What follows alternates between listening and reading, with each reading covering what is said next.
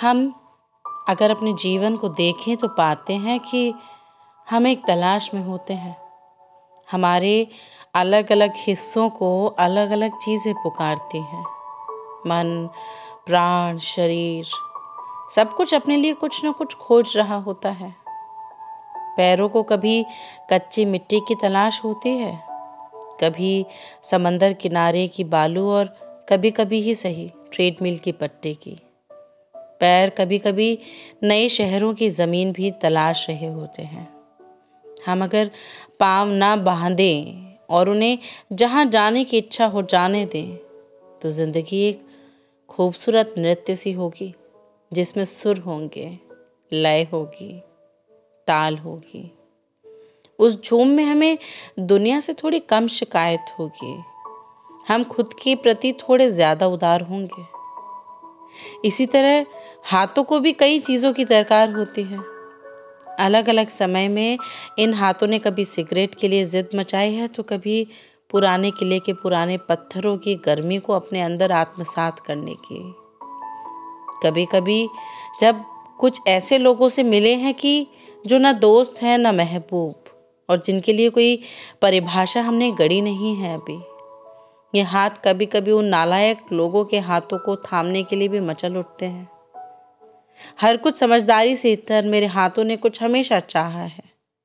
तो वो सिर्फ़ कलम और कागज़ है। ज़िंदगी के अधिकतर हिस्से में मैंने खुद को लिखते हुए पाया है। सुख में, दुख में, विरक्ति में, वितृष्णा में, प्रेम में, विरह में, लगभग हर मन स्थिति में। मैंने अपने हाथों को कलम तलाश दे पाया है। और ज़रा सा भी एक टुकड़ा कागज़। मेरे लिए लिखना सिर्फ़ राहत ही नहीं, उत्सव भी है। मैं अपने होने को अपने लिखे में सहेजती हूँ। एक एक चीज़ है जो उम्र भर मेरे लिए कांस्टेंट रही है। मेरे पास हमेशा कागज़ रहता है, कलम रहती है।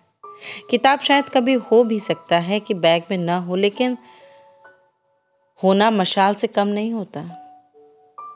इससे रास्ता छोटा नहीं होता, लेकिन उसका दुरूह होना अगर दिख जाता है तो मैं खुद को बेहतर तैयार कर पाती हूँ। किसी सूरजमुखी के फूल की तरह मेरा चेहरा धूप तलाशता है और जेठ की मिट्टी की तरह बारिश।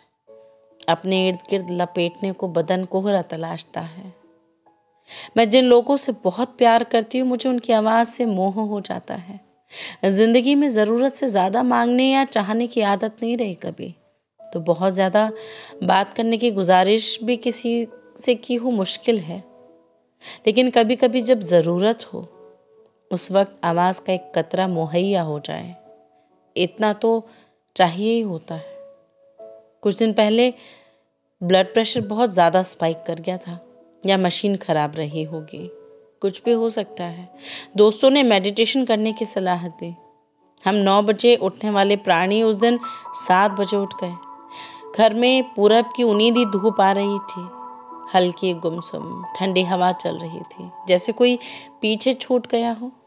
बालकनी में फूल खिले थे। एक तरह की लिली, गेंदा, सफ़ेद, अपराजिता, वैजंती।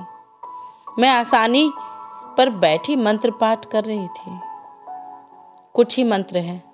जिनसे ध्यान करने में भी गहरा जुड़ाव होता है। इसमें एक है महामृत्युंजय मंत्र। सुबह को मन शांत करके गहरी गहरी सांस लेते हुए मंत्र पढ़े। बहुत कुछ बचपन का झाँक के चला गया बालकनी से, मुझे छेड़े बिना। इतनी रात कई हज़ार बातों में से एक अजीब बात सोच रही हूँ। महामृत्युंजय मंत्र मृत्यु से बचने का मंत्र नहीं है। ये मृत्यु के भय से मुक्त करने का मंत्र है। ये इतनी ही छोटी और इतनी ही गहरी बात है कि मैं मैं इसमें उलझ गई हूँ। आज के पहले इस बात पर मेरा ध्यान कैसे नहीं गया कि वाकई हम, हमें मुक्ति भय से ही चाहिए? कि मृत्यु तो शाश्वत सत्य है। उसे दूर करने का कोई मंत्र हो भी क्यों? ये सोचना मेरे मन को थोड़ा शांत करता कि मैं जाने क्या तलाश रही थी, लेकिन आज जहाँ हूँ ये जगह अच्छी है। ये लोग जो हैं, अच्छे हैं। कि दुनिया अभी भी जीने लायक खूबसूरत है।